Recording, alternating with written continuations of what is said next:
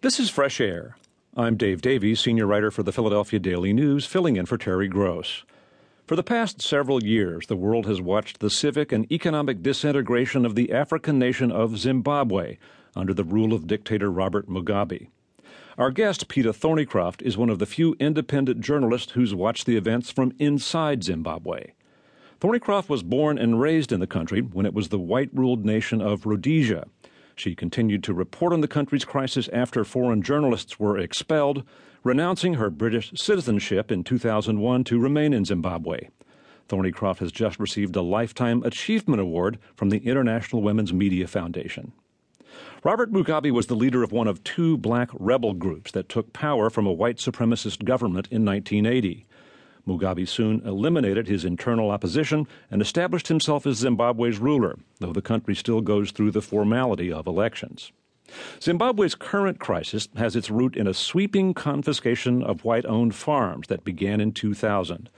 Mugabe's ruling ZANU PF party initiated the campaign in part to punish an opposition movement led by Morgan Tsvangirai. As the country's agricultural economy collapsed, inflation soared.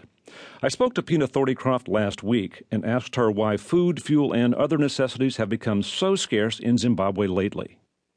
In June, the um, outgoing U.S. ambassador to Zimbabwe, Christopher Dell, made a statement that Zimbabwe's rampant inflation would totally collapse the economy by year end.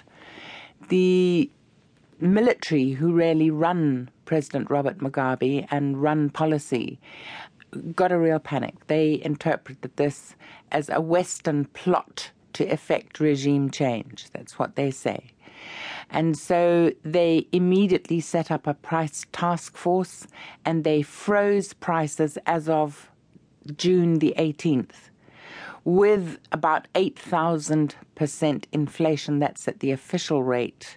It meant that within a few days, uh, prices for retail goods were 50% below the cost of production. The supermarkets were faced with no local goods. There were still some imported goods in some of the upmarket supermarkets, but really 99.999% of people can't afford to buy those goods. In the re- regular supermarkets throughout the country, the following items were missing cooking oil, margarine, butter, sugar, flour, meat, excepting a little bit of pork bread, and all dairy products. So all the basic essentials for nutrition were missing. There were some fruit and vegetables and